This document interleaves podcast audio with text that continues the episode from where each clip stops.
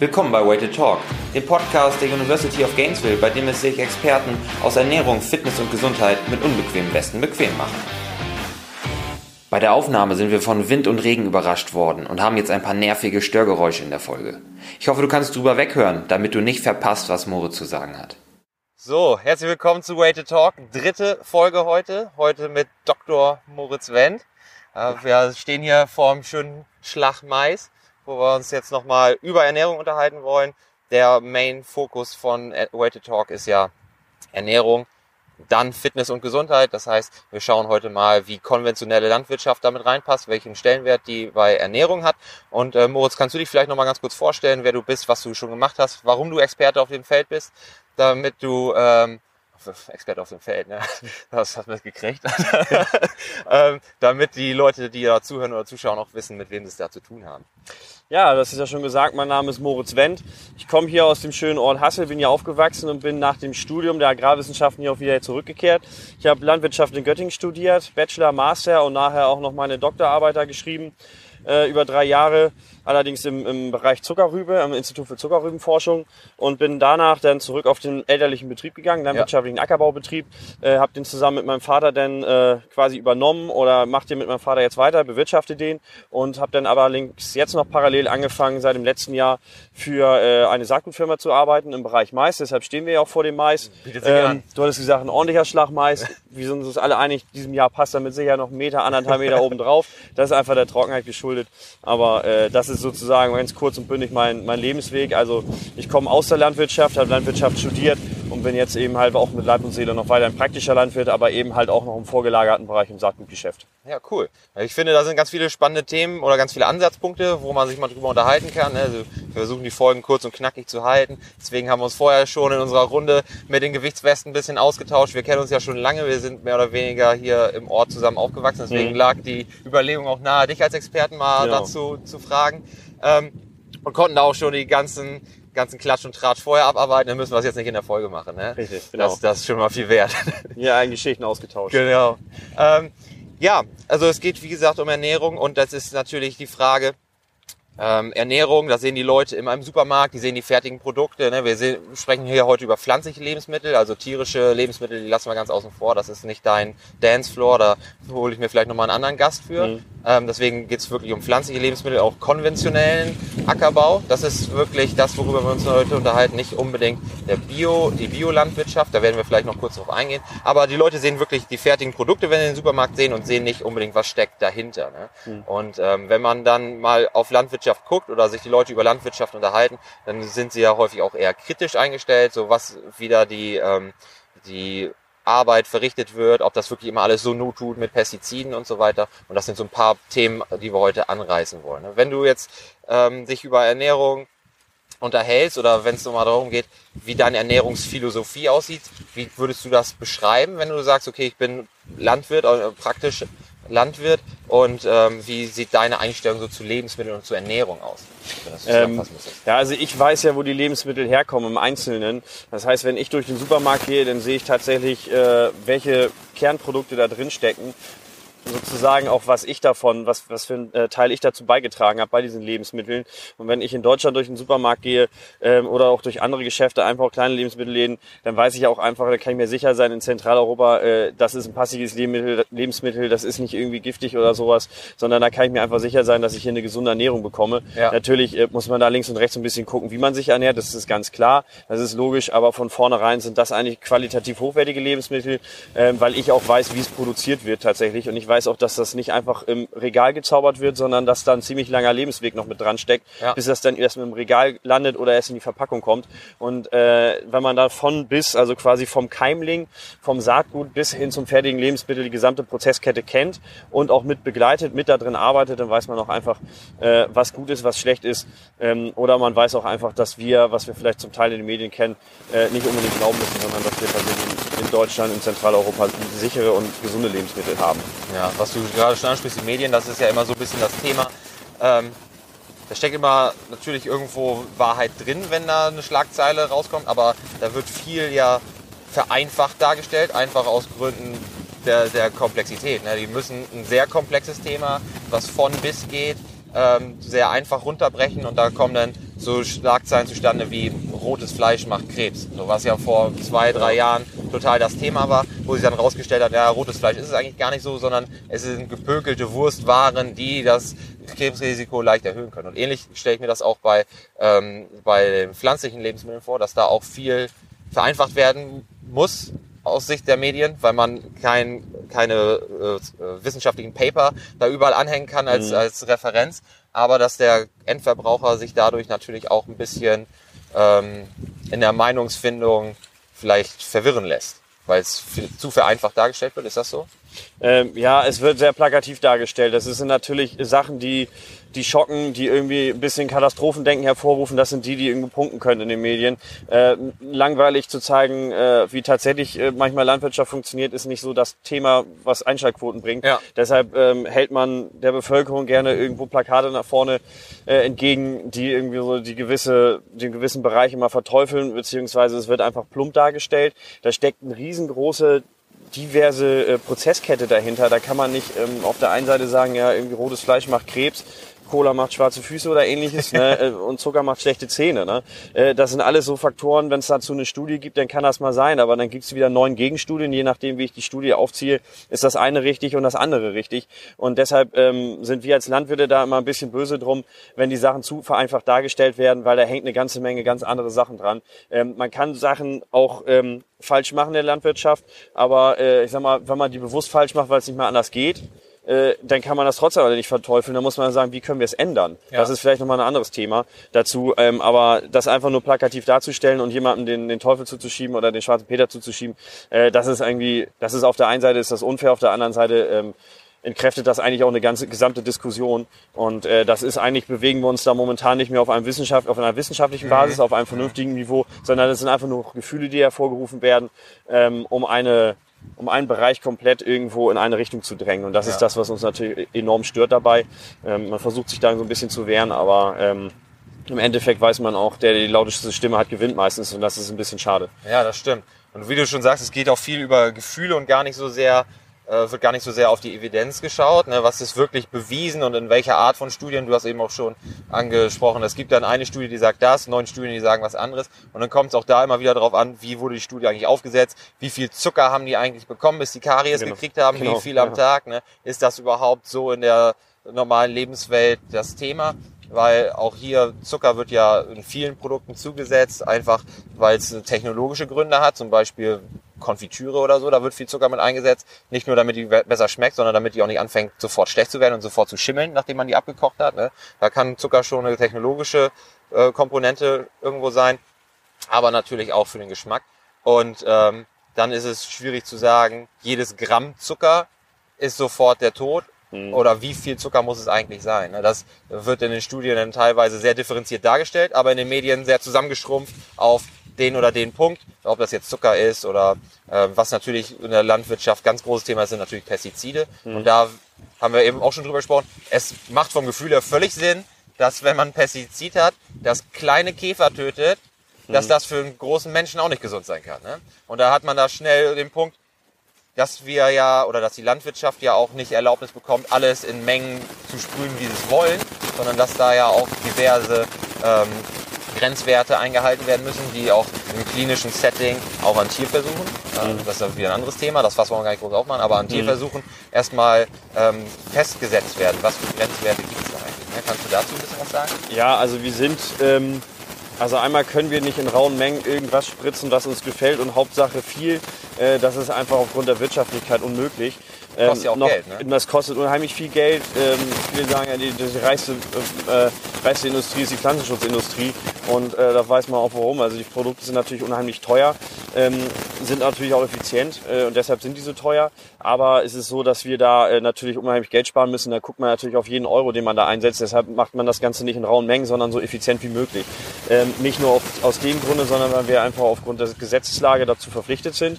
Man hat eine gewisse Aufwandmenge, die man nur ähm, applizieren darf und dann äh, hat man sich zu halten und man muss das alles dokumentieren. Äh, man weiß, wo man das her eingekauft hat, man weiß, wie viel Acker man hat. Das heißt, man kann da eigentlich gar nicht großartig irgendwie über, über das Ziel hinausschießen. Das ja. funktioniert gar nicht, rein rechtlich. Ähm, Und äh, deshalb halt, hält man sich da natürlich auch dran. Und äh, drüber hinspritzen bringt dann auch nichts, äh, also zu viel applizieren, weil man dann äh, einfach auch nicht mehr, äh, nicht mehr wirtschaftlich ist. Und was die Grenzwerte angeht, ist das natürlich so, ähm, wir reden da auf, dem, auf der einen Seite von Verbraucherschutz und wiederum Anwenderschutz. Äh, früher ist man mit Pflanzenschutzmitteln ein bisschen grober umgegangen. Also da hatte man noch bei der Anwendung noch nicht unbedingt äh, Plastikhandschuhe an oder Einmalhandschuhe, sondern hat man das mit bloßen Händen umgerührt. Äh, da ist natürlich auch ein bisschen Umdenken hervorgerufen worden jetzt nach und nach.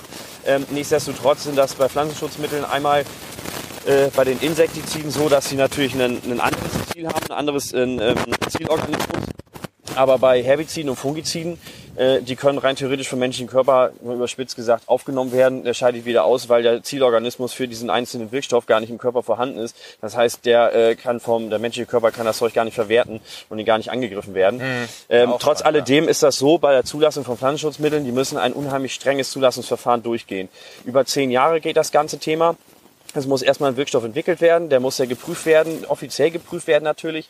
Ähm, die Wirksamkeit in dem Falle für den Zielorganismus ist egal, äh, fast egal, sondern es geht in dem Moment es um Umwelt- und Anwenderschutz beziehungsweise Umweltschutz bei der Zulassung. Das heißt, es wird geprüft, äh, was ist eigentlich die, die nächste Dosis, bei der eine Laborratte bei einer täglichen durchschnittlichen Aufnahme Anzeichen von Toxizität zeigt, ja. eine Laborratte. So, und wenn man da merkt, okay, wenn die das tatsächlich jeden Tag aufnimmt im Durchschnitt, dann hat man bei der Menge, und das sind enorme Mengen, hat die irgendwie Anzeichen von, von Krankheit etc.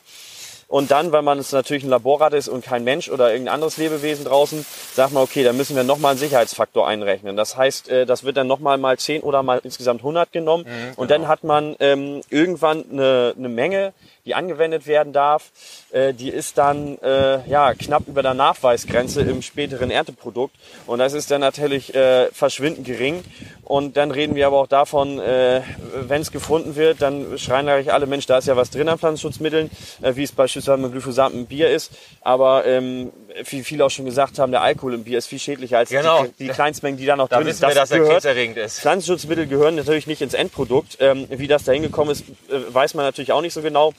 Aber es ist nun mal so, äh, dass wir da eigentlich äh, aufgrund der Zulassung ähm, also im Zula gesamten Zulassungsverfahren nur auf die, auf die Umweltwirkung beziehungsweise auf die Auswirkungen von Humantoxizität und so weiter achten und nicht auf die Wirksamkeit. Das ist beispielsweise bei Medikamenten, Kosmetika äh, oder ganz grob bei Plastiktüten ganz anders. Da guckt man nur, funktioniert das? Ja. Dann raus damit auf den Markt, dann ist das zugelassen. Was mit dem Medikament später passiert, wenn ich es nicht mehr brauche oder wenn der Körper das ausgeschieden hat, ist egal.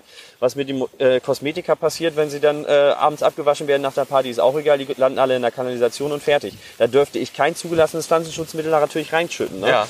Und das ist über die, über die gesamte Fläche gesehen ähm, natürlich bei Pflanzenschutzmitteln ein bisschen was anderes. Also das heißt, die Intensität, die tatsächlich dann in die Abwässer gerät, ist viel geringer als das, was wir äh, in vielen anderen Bereichen in die Abwässer schütten. Man kann es ja auch viel präziser applizieren. Ne? Du hast ja auch die Möglichkeit, Pflanzenschutzmittel, wie du schon gesagt hast, das genau zu berechnen. Wie viel brauche ich? Weil wie wird, man hat da ja auch dann dementsprechend, gehe ich mal von aus, Studien, wie, wie viel versickert vielleicht auch? Wird sowas untersucht vorher? Dass man sagt, ja, genau. okay, wie, wie, ver, wie verringere ich die Auswaschung in den Boden oder so? Ja, also es sind die, diese Abbaustoffe, ähm, die dann, also die, die Metaboliten, die man dann irgendwie nicht mehr im Grundwasser finden möchte. Und da gibt es Lysimeter-Versuche zu. Das heißt, es ist eine Säule von, äh, so eine aufgeschüttete Erdsäule. Ja. Da wird oben wird dann äh, das Pflanzenschutzmittel in der gewünschten Aufwandmenge appliziert und dann sickert das nach und nach durch und unten wird getestet, wie viel kommt tatsächlich noch ah, an. Ja. So, um, zu, um festzustellen, nein, im Boden ist das vollständig nachher abgebaut. Da gibt es natürlich dann äh, wieder andere, die sagen, ja, aber wenn das übers Oberflächenwasser abgespült wird, und das ist natürlich in der Praxis dann mal ein bisschen anders zu handhaben, aber insgesamt in der Applikation ist das so, dass wir äh, auf dem Hektar rechnen, 100 mal 100 Meter, und wenn wir uns ein, ein bestimmtes Herbizid äh, ausgucken, da sprühen wir dann auf diesem Hektar, sprühen wir beispielsweise 30 Gramm dieses Wirkstoffes, mehr ist das nicht und das ist natürlich verschwindend gering. Also das findet man sozusagen in der Umwelt dann schon mal gar nicht ja. mehr wieder. Und das wird dann exakt über GPS äh, und computergesteuert ausgebracht, so effizient wie möglich eben halt für die Pflanze. Und äh, das ist dann so ein ganz, ganz dünner Film, der tatsächlich noch auf dem Boden ist. Aber wie gesagt, es wird ja auch gar nicht zugelassen worden, wenn es nicht tatsächlich äh, im Boden abgebaut wird mhm. und dann nachher für die Umwelt überhaupt nicht mehr schädlich ist. Dann, ja. Ja, und wenn wir jetzt ja schon über Grundwasser sprechen, ne, dann hat man ja auch schnell, ähm, gerade hier in Niedersachsen, wenn man in Richtung Kloppenburg, Fechter, gut, das ist wieder tierische Landwirtschaft, ähm, aber wenn es denn darum geht, mit Gülleprodukten noch zu düngen, mhm. da sieht man ja auch immer in Beziehung zum Grundwasser die Nitratwerte, die so stark nach oben schnellen. Ne? Dass teilweise schon gesagt wird, Das Trinkwasser hält manche Grenzwerte gar nicht mehr ein. Sollten Kinder zum Beispiel schon nicht mehr trinken. Weil da Genau. so viel aufgebracht Ja. wird. Und das, das wird ja noch viel stärker ausgewaschen. Oder das, das ist ja tatsächlich eine Gefahr, die aktuell hier äh, zu be- beobachten ist, so wie ich das wahrnehme zumindest, dass da viel mehr ins Grundwasser gelangt als von Pestiziden, was man zumindest mitbekommt. Genau. Also bei dem bei den Pflanzenschutzmitteln ist das so, dass man die als ähm, manchmal als notwendiges Übel tituliert. Wir haben von der Genetik her bei den verschiedenen Kulturarten, von den Sorten her, haben wir eine, eine Obergrenze, also das ist Ertragspotenzial. Mit dem Pflanzenschutz versuchen wir die äußeren Umwelteinflüsse äh, zu, zu minimieren und Ja. tatsächlich auch das Ertragspotenzial ausschöpfen zu können ähm, um die, das, die ganze Geschichte, die Prozesskette effizient wie möglich zu gestalten. Beim Dünger ist das natürlich essentiell. Äh, ohne Dünger kann die Pflanze nicht wachsen. Ähm, die kann ich noch so auf, auf den Boden stellen, ähm, äh, der, der sich gut erwärmt und eine Wasserverfügbarkeit ohne Ende hat. Aber wenn natürlich keine Nährstoffe drin sind, kann die Pflanze nicht wachsen. Deshalb müssen wir den Boden düngen, das ist ganz klar. Organischer Dünger ähm, über Schweine- oder Rindergülle und so weiter, auch Biogassubstrat, ist natürlich hocheffizient. Das ist äh, sehr gesund für den Boden. Ähm, der bringt das ganze Bodenleben richtig in Gang. Ähm, der Boden ist hoch versorgt dann und äh, da fühlen sich alle Kleinstlebewesen auch richtig wohl. Es ist natürlich ein großer Fehler, wenn man überdüngt, äh, so dass wir tatsächlich eine Aus Auswaschung haben. Und da ist man jetzt, ähm, ist natürlich in den letzten Jahren auch ein großes Umdenken hat da stattgefunden, so dass wir ähm, nur das nach Bedarf düngen, was die Pflanze auch tatsächlich auch aufnehmen kann und nichts überhin düngen, äh, so dass es ausgewaschen wird. Und da ist in den letzten Jahren viel passiert. Ähm, da ist viel schiefgegangen. Da äh, wusste man natürlich nicht, wohin mit dem ganzen organischen Dünger und da wurde mit Sicherheit auch zu viel gedüngt, so dass wir das im Endeffekt nach 20 Jahren im Grundwasser feststellen können. Äh, trotz alledem ist das natürlich auch ein bisschen selbstgeschuldet, wenn man sich ähm, von der EU die Auflage bekommt, äh, das zu kontrollieren und man sich selbst kontrolliert und damit sich selbst am strengsten ist im Vergleich zu anderen EU-Ländern, äh, dann kann es natürlich passieren, dass man mal übers Ziel hinausschießt. Äh, vor allen Dingen, wenn man Messstellen dann aus, dem, äh, aus diesen ähm, Studien rauslässt, die äh, nichts gezeigt haben, die dann einfach weglässt. Das heißt, man konzentriert sich auf die Messstellen, wo man was, wo man, wo man was, wo man was findet. Dann ist das natürlich so, dass man dann irgendwie schnell mal was findet. Ja. Äh, nichtsdestotrotz ist das nicht unbedingt auch gleich ein Thema, äh, dass das Grundwasser völlig verseucht ist, teurer wird, weil es aufbereitet werden muss oder sowas. Wir sind da bei der Nachweisgrenze. Wir haben diese Grenzwerte mal, Grenzwerte mal festgelegt. Das heißt noch lange nicht, dass die gesundheitsschädlich sind. Genau. Dass das Nitrat da nicht reingehört, da sind wir uns, glaube ich, alle einig. Und dass wir schon mal äh, jetzt auf einem Level sind, dass es mit nicht mehr höher gehen darf, da sind wir uns auch alle einig. Aber jetzt den großen Aufschrei zu machen, ja, die Landwirtschaft hat das Grundwasser verpestet, äh, da wären wir uns vehement gegen, weil das mit Sicherheit nicht stimmt. Okay. Aber wenn wir schon über Nitrat, Nitrat sprechen, also du sagst ja, das Nitrat das ist zu viel im Grundwasser, da, da, das soll auch nicht weiter steigen. Und äh, das ist auch unter anderem dem organischen Dünger geschuldet. Dann äh, ist das ja aber auch ganz klar, sind die Landwirte, äh, Landwirte dann natürlich auch irgendwo in der Pflicht, diese Praxis zu verändern. Ne? Dass das nicht noch weiter in den Mengen ausgebracht wird, in denen es ausgebracht wurde in der Vergangenheit, damit das dann auch irgendwie wieder absinkt von den Werten her.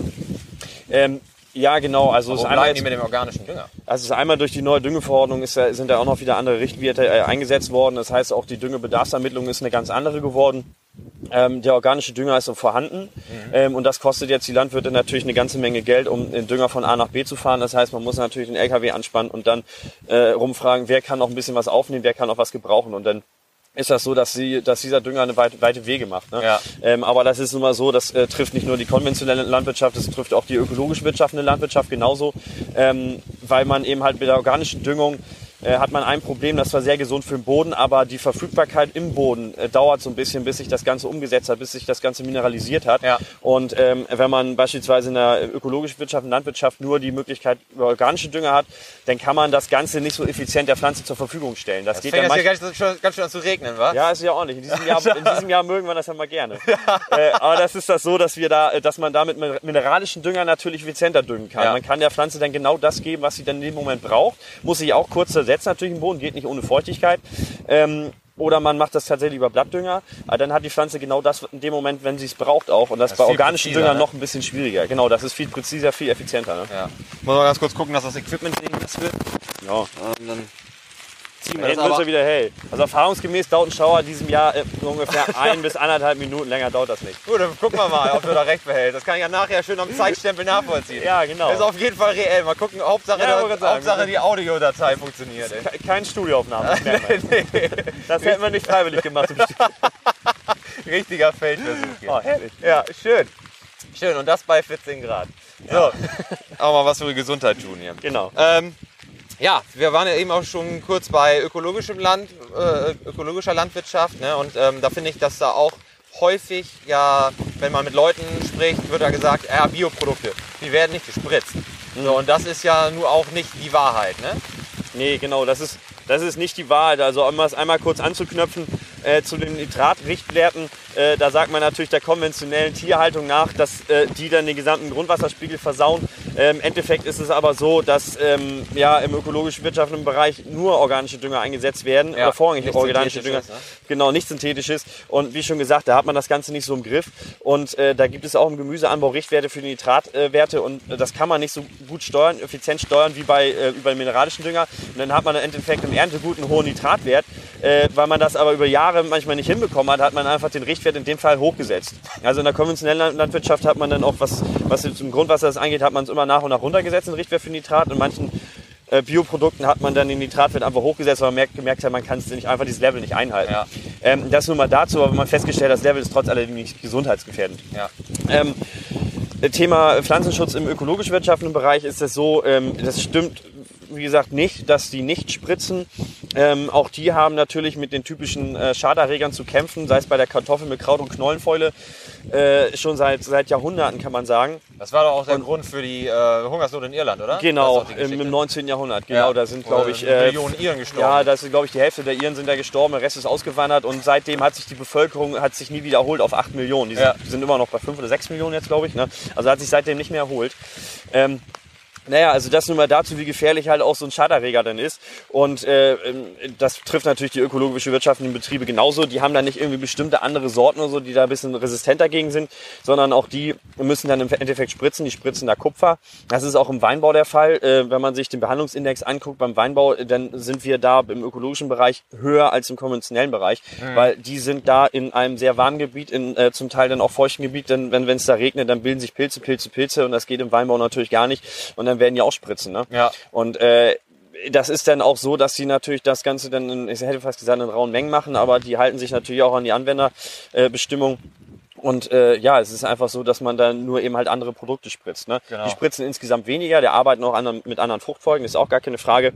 Ähm, aber in dem Falle müssen die auch, um ihre Ernte bzw. den Ertrag abzusichern, dann tatsächlich Pflanzenschutzmittel einsetzen. Und wenn da die Bedenken der Verbraucher die Toxizität äh, das Bedenken der Verbraucher die Toxizität ist, dann muss man auch ganz klar sagen, dass nur weil etwas ein synthetischer Dünger ist oder ein synthetisches Pestizid ist, das nicht gleich auch toxischer ist nee, als genau. ein organisches. Was also genau. Kupfer ist jetzt nichts, was ich meinem Kind äh, in rauen Mengen geben würde. Ne? Nee, das ist richtig. Also das, das ist, ist, jetzt also nur weil es ökologisch äh, äh, im ökologisch wirtschaftenden Bereich eingesetzt wird, es ist ja nicht gleich weniger giftig. Ne? Ich meine, die müssen genau. auch zusehen, dass sie ihre Käfer und weiß was ich, was es da für Schädlinge gibt, da in den Griff kriegen. Und das kriegen sie nicht hin, indem sie die tot streicheln. Ne? Genau, da, genau. Das, ist, das geht in dem Fall nicht mehr. Die einzige Möglichkeit, die die halt noch anders haben, ist, äh, oder ähm, dass sie im Herbizidenbereich dann anders vorgehen. Das heißt, die können die mechanische Unkrautbekämpfung setzen, die viel häufiger ein als ja. wir ähm, konventionell landwirtschaftende Landwirte.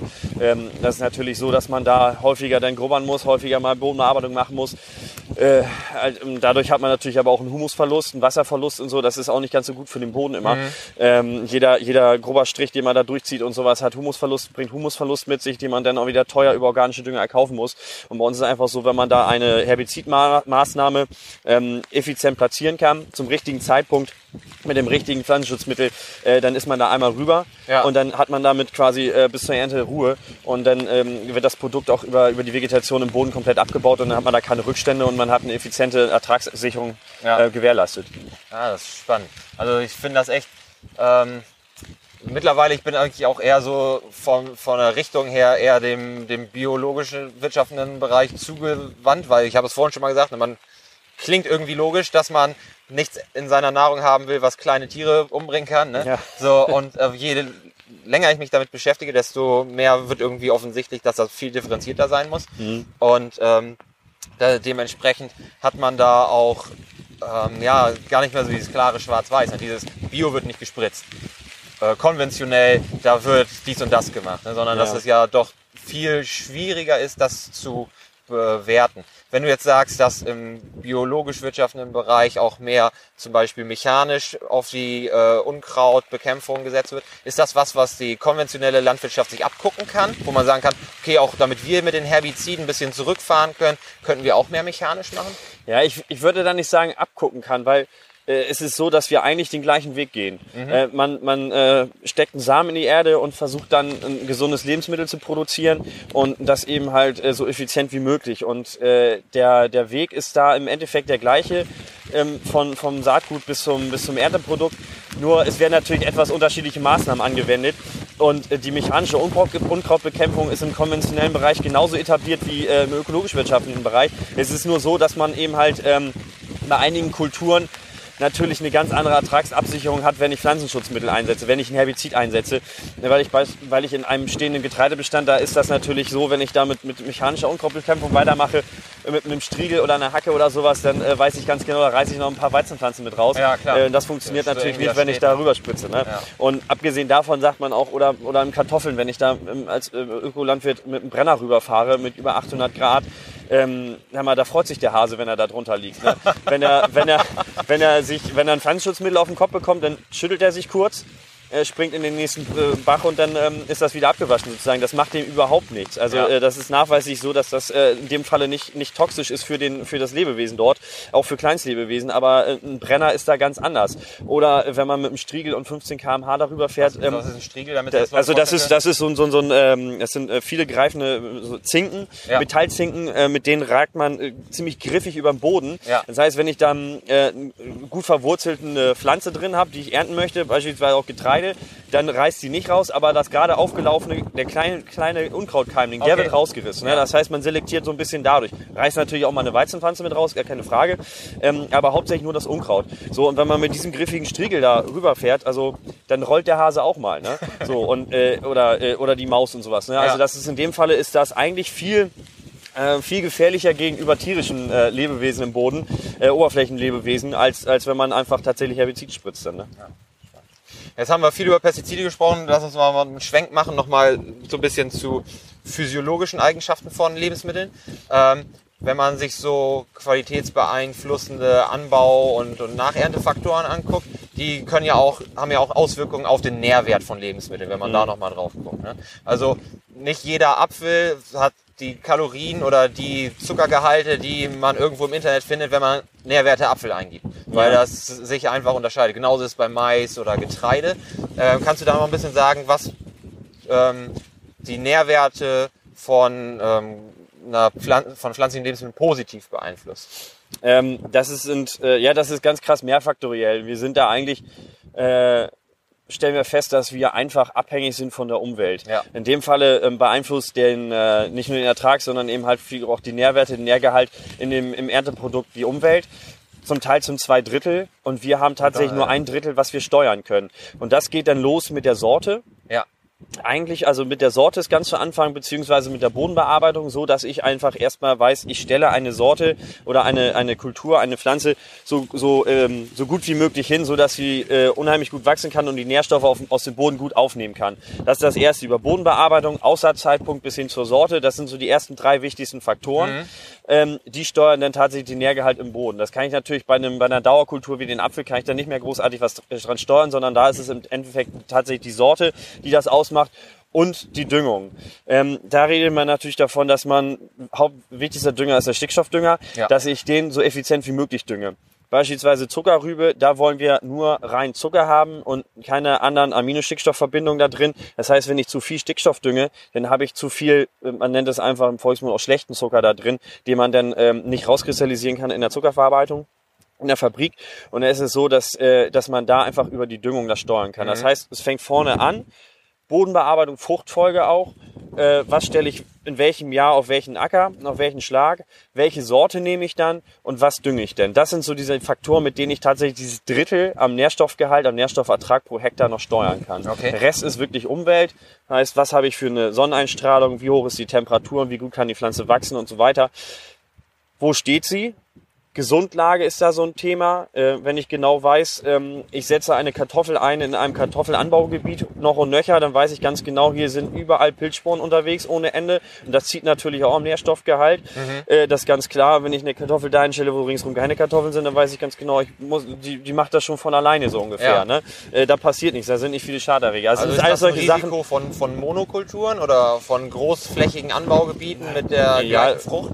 Ja, das ist, ist, ist natürlich so, dass da die Konkurrenz so ein bisschen stark ist. Es ist ganz klar, wo viele Menschen sind, werden auch viele Menschen krank. Ja. Ähm, aber ähm, das ist natürlich so, dass äh, die Kartoffeln oder die einzelnen Früchte nicht umsonst dastehen, wo sie dann stehen und viel angebaut werden, weil, weil sie einfach da auf dem Boden besser passen. Ja. Dann kann ich einfach sagen, okay, dann, dann, dann baue ich Spargel in der Marsch an, der wächst da einfach nicht. Ne? Ja. Das ist, ist natürlich so, dass es dann bestimmte Anbaugebiete für bestimmte Kulturen gibt und die sind da groß geworden, die gehören da auch hin und das passt auch ganz gut. Und ähm, es ist nicht so, dass man da äh, immer ein paar Kilometer weitergehen muss, um eine Gesundlage zu finden, sondern das sind jetzt zig Kilometer und das funktioniert natürlich nicht. Das ist einfach von der Praxis so, dass es nicht klappt. Mhm. Ähm, also das ist äh, sozusagen das Thema äh, ob man da nicht vielleicht irgendwas daran ändern könnte oder sowas. In dem Fall ist das so, das ist auch historisch gewachsen, dass es bestimmte Zuckerrübenanbaugebiete gibt, bestimmte Kartoffelgebiete und so weiter. Einfach die. Das ist einfach die Bodenbeschaffenheit, ja. das muss passen und äh, ohne die würde man die Kartoffel gar nicht sozusagen groß kriegen und fett kriegen. Das ja. geht auch nicht. Ne? ja, ich finde das ganz spannend. Ich wusste gar nicht, dass das äh, wirklich nur ein Drittel sind, die man noch beeinflussen kann, praktisch mhm. über die Faktoren, die du gerade genannt hast. Das ist aber auch ganz, äh, echt ganz spannend, weil man hört dann ja, als Verbraucher geht es dann auch häufig darum, dass ein frische Lebensmittel, da geht es dann erst um die Nacherntefaktoren. Ne? Da mhm. geht es dann darum, alles klar, wie lange hat jetzt der Rosenkohl gebraucht, bis der hier im Supermarkt liegt und ist der ja. Rosenkohl auf dem Wochenmarkt vielleicht frischer und dementsprechend nährstoffreicher, weil gerade Dinge wie Vitamine und so weiter ja auch sehr flüchtig sind, wenn mhm. die eben ähm, ähm, Sonne zum Beispiel ausgesetzt sind, wenn das Lebensmittel einfach welkt, jetzt im, im wenn wir über Kohl sprechen oder so, es immer älter wird, dass ja auch der ähm, Gehalt von ähm, sekundären Pflanzenstoffen und auch Vitaminen sich ja verringert. Mhm. Und das ist ja das, was bei den Leuten häufig im Kopf ist. Ne? Aber diese äh, Faktoren, die vor der Ernte überhaupt stattfinden, ne? das, das ja. wissen ja weniger. Genau, also wenn wir da noch mehr steuern wollten, dann müssten wir das Ganze unter Glas machen, so dass wir die Umweltfaktoren einfach ausschließen können ja. und dann können wir 100% steuern. Ne? Genau, wie diese, äh. diese Tomaten, ähm, Tomatenanbau, Gewächshäuser, wo die nur noch im Substratsack wachsen. Ja, genau, das ist so, dann ich, im Endeffekt kann man sagen, das ist natürlich, hat nichts mehr mit Natur und, und äh, typischer Landwirtschaft zu tun, ähm, aber da wissen, können wir uns natürlich ganz sicher sein, da ist kein Umweltfaktor mehr drin, ja. der das Erntegut irgendwie zerstört oder den Gehalt äh, an, an, an äh, äh, sekundären Pflanzenstoffen oder sowas verringert äh, oder an primären Pflanzenstoffen auch, ähm, da wird dann nichts mehr verringert von außen, äh, da hat man dann keine, keine Umwelteinflüsse, sei es Pilze, sei es tierische Schaderreger oder irgendwie sowas, ähm, das ist dann ausgeschlossen natürlich, aber das ist die Frage, will der Verbraucher das eigentlich auch dann? Ne? Das ja, ist nicht mehr draußen. kostet das? Das ne? ist ja nicht mehr draußen im Feld. Ne? Ich meine, setz mal den Mais hier unter Glas. Ne? Das ja, das, was kostet das? Ne? Ich gerade sagen. Ne? Das, das ist ja auch nicht mal eben gemacht. Ja, dann, wäre man, dann hält man natürlich keinen Regen auf dem Kopf. Ne? Nee, das, genau. wären wir nicht so nass mittlerweile. Ja, das, ja, das stimmt wohl. Ähm, Hast eben auch schon Sorten angesprochen. Sorten, ähm, wir waren auch ganz kurz schon bei, bei Monokulturen. Das ist ja auch was, was viele Leute kritisch sehen, auch gerade Mais, ne, weil mhm. es ja nicht mehr eine reine Futterpflanze ist oder kein Lebensmittel rein, sondern auch eine Energiepflanze. Man sieht einfach, mhm. wenn man hier so durch Niedersachsen fährt, siehst du Mais, Mais, Mais, Mais, Mais ja. von A nach B und die großen, ähm, großen, äh, wie heißt das denn hier? Biogasanlagen. Mhm. Ähm, das sehen ja die Leute auch kritisch. Ne? Das äh, gibt's da auch, wenn du sagst, es gibt so und so viele Sorten ja, hast auch schon vorhin erzählt, wie viele Maissorten hier stehen und so weiter. Ähm, die werden ja auch gezüchtet auf bestimmte Eigenschaften, gewünschte genau. Eigenschaften. Ne? Ähm, wie sieht das generell aus bei Lebensmitteln, die für die, die menschliche Ernährung, für den menschlichen Verzehr vorgesehen sind? Wie groß ist da eigentlich noch die Sortenvielfalt? Es wird die, das hört man ja auch immer wieder, ne? es gibt Hochertragssorten, die werden rausgezüchtet und da setzen alle ihr Geld drauf, weil sie bringen hohen Ertrag. Das heißt auch bessere Margen für alle Beteiligten entlang der Wertschöpfungskette. Aber bewegt man sich da nicht auch in Risikobereiche, wenn man das, diese Sorten zu sehr, diese Sortenvielfalt zu sehr einengt und sich auf wenige Sorten konzentriert?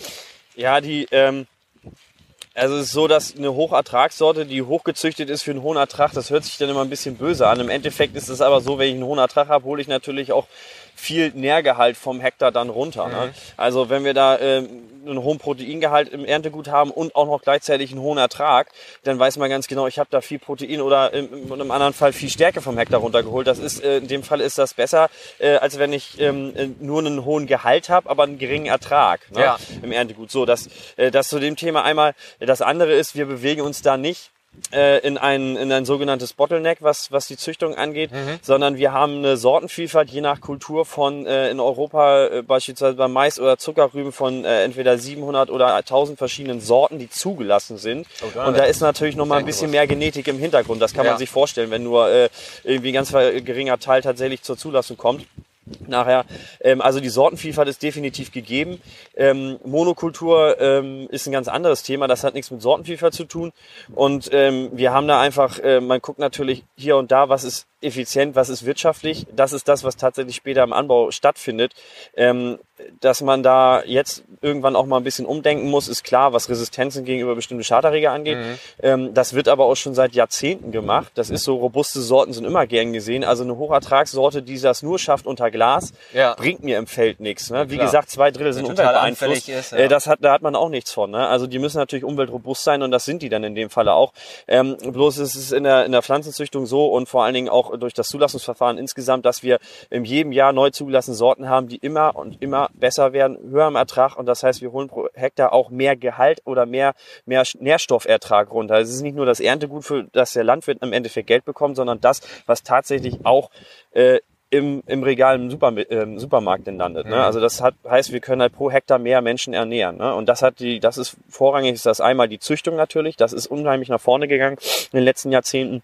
Aber natürlich auch die Ertragssicherung über die, den Pflanzenschutz, weil wie gesagt zwei Drittel sind äh, vom Ertrag sind dann irgendwo durch die Umwelt abge, äh, durch die Umwelt beeinflusst und davon versucht man natürlich das Ertragspotenzial der Genetik der Sorte dann durch den Pflanzenschutz abzusichern. Ne? Und wenn man dann sagt, man holt mehr Ertrag und mehr Gehalt vom Hektar runter, heißt das nicht auch, dass gleichzeitig mehr Nährstoffe aus dem Boden geholt werden?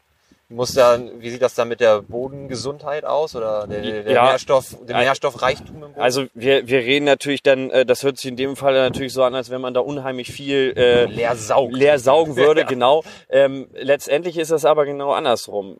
Wir ähm, sind da einmal natürlich dann, äh, was die Wirtschaftlichkeit angeht, auch irgendwo an der Obergrenze, was, was, was die Düngung angeht, weil man natürlich auch jeden Kilo äh, Dünger muss man auch bezahlen. Ja. Ähm, und äh, mehr Ertrag heißt aber auch, dass wir eine höhere Stickstoff- bzw. Düngeeffizienz haben. Effizienz haben. Das heißt, Also ich kann wieder weniger ab, pro Stick, genau, pro Stickstoff, äh, pro Kilo Stickstoff kann ich dann dafür mehr ernten. Das heißt, die sind einfach Pflanzen können das besser ver verkraften. Okay. Früher hat man einfach unheimlich viel Mist draufgefahren, viel hilft viel und dann hat man da unheimlich viel, äh, ja, dann hat man versucht, dadurch den Ertrag zu erhöhen. Aber ähm, eine Pflanze, die halt auch mit weniger Mist zurechtkommt, den gleichen Ertrag oder noch mehr hat, mehr Ertrag hat, bringt mir im Endeffekt als Landwirt mehr, weil ich weniger Dünger einsetzen muss, Klar, um einen günstiger höheren Ertrag zu erzielen. ja. Ne? Und das ist so quasi das ein bisschen konträr zu sehen. Ja, und da kommt dann auch das Wirtschaft in Landwirtschaft raus. Ne? Es Ja. ist nicht einfach nur, ja, es ist ja wirklich so. Es ist ja nicht so, dass man da einfach nur mit seinem Trecker durch die Gegend zuckelt und Nee. guckt, was, was geht, sondern das geht auch, wie du vor, schon mehrfach jetzt da betont hast, auch beim Pestizideinsatz, Düngeeinsatz darum, das so effizient wie möglich zu machen und nicht einfach raufzuhauen, was geht. Ne? Mhm. Genau. Hauptsache, Hauptsache, Hauptsache viel gespritzt weil das so einen Spaß macht Ja. und, und, und, und weil man sonst nichts zu tun hätte, sondern dass es auch darum geht, das so kostengünstig wie möglich zu halten und das heißt eben nicht verschwenderisch zu spritzen, Genau. weil das bringt dir nichts, das äh, reißt eher noch ein Loch ins Portemonnaie. Ne? Nee, das ist richtig. Das ist Input, Output, das ist ja ganz wichtig und äh, und natürlich dann die, die Marktleistung pro Hektar. Ne? Man rechnet dann einfach, man, der, der Boden ist, un, äh, ist, ist irgendwo endlich und dann muss man nicht einfach nur einen hohen Ertrag runterholen. Man muss einfach gucken, wie kann ich am, ähm, am äh, ähm, ökonomischsten damit wirtschaften, Ja, ne? dass, genau. dass das am besten passt und äh, da muss man einfach mal einen spitzen Bleistift rausholen, ähm, so dass es dann eben halt klappt. Ne? Und da ist halt äh, die konventionelle Landwirtschaft unheimlich effizient aufgestellt und ich würde einfach mal behaupten, äh, in der gesamten Welt die deutsche Landwirtschaft am effizientesten. Ähm, wir, wir können tatsächlich ähm, die ja, gesündesten Lebensmittel mit äh, effizientesten Maßnahmen, Maßnahmen äh, produzieren und äh, da sind wir natürlich auch stolz drauf. Das kann man dann auch sein. Ne? Und wie du auch anfangs schon gesagt hast, du gehst als Landwirt mit einem guten Gefühl durch den Supermarkt, weil du weißt, wie es angebaut wird, wo es herkommt und du greifst auch überall zu. Ne? Ich meine, du wirst jetzt Ja. bald Vater und wir hatten Ja. vorhin schon mal die kontroverse Frage, habe ich schon mal in den Raum gestellt, ne?